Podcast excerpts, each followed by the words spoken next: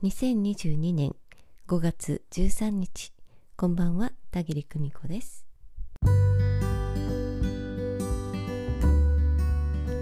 え昨日は魂学4期木曜チーム第3回講義でした、え魂学ウィークの最終回。木曜チームはですね京都にて対面の講義を行っています。とても楽しいです。えー、途中休憩にねご用意したオレンジの美味しいデザートがあったんですけれどなかなかのボリュームでね、えー食べ応えがあってお腹がいっぱいになってしまいました。もうね美味しかったです。本当に楽しいひとときでした。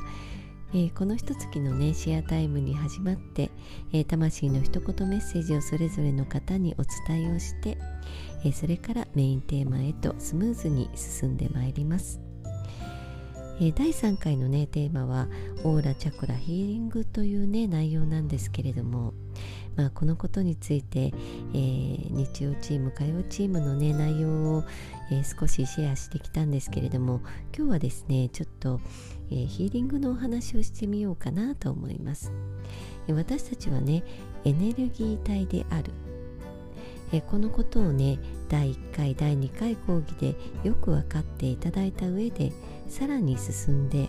エネルギーを見るということについてやヒーリングの技術についてね学んでいただく回になっております。ヒーリングを施す上で大事なのは私が治してやるといったような余計な我を挟まないということです。そんなこと言ったって私があの人にやってあげるんだから私が直してあげると考えて何がいけないのと思いかもしれませんね。私たちは遥か大元から分け御霊となってここにある存在なんですよね。天から絶え間なく降り注ぐエネルギーをいただいて生かされている存在なんです。私たちにこの潤沢に注がれているエネルギーをね私たちの体を通して分かち合う。そんな気持ちで行うのがヒーリングなんだと私は考えています。魂学では心身にさまざまな不具合が起こってエネルギー状態が滞っている幹部にヒーリングを施すことによってエネルギーの流れを活性化させ自然治癒力を高めていく技術をお伝えしていますペットをね飼っておられる方なんかはよくお分かりいただけるかなと思いますけれど、えー動物はですね私たちの心身に不具合、えーつまりエネルギーの滞りというものを感じるとそっとそばに寄ってきてねエネルギーを分けてくれるんですよね。ワンちゃんや猫ちゃんがね来週大事な試験が控えているからそれまでに直してやろうねなんて考えてはいません。ただそっとそばに来て純粋無垢なエネルギーをね分かち合ってくれる。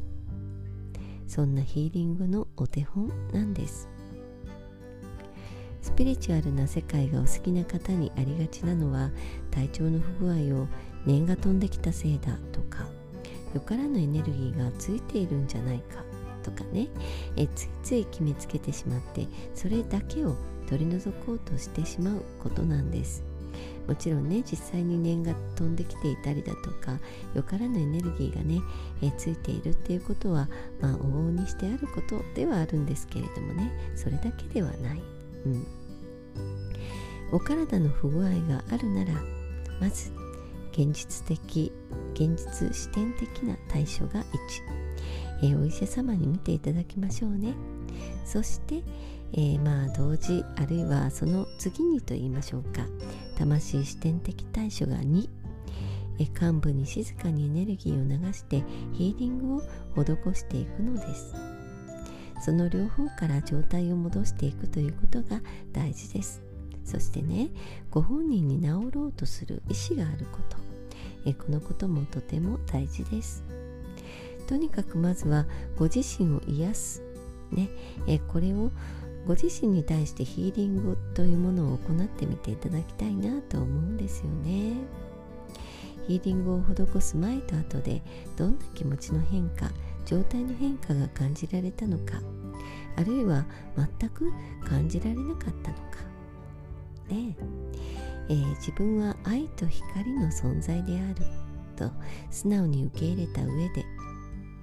まずはご自身の不具合の部分にお教えしたヒーリングを施してみていただきたいと思います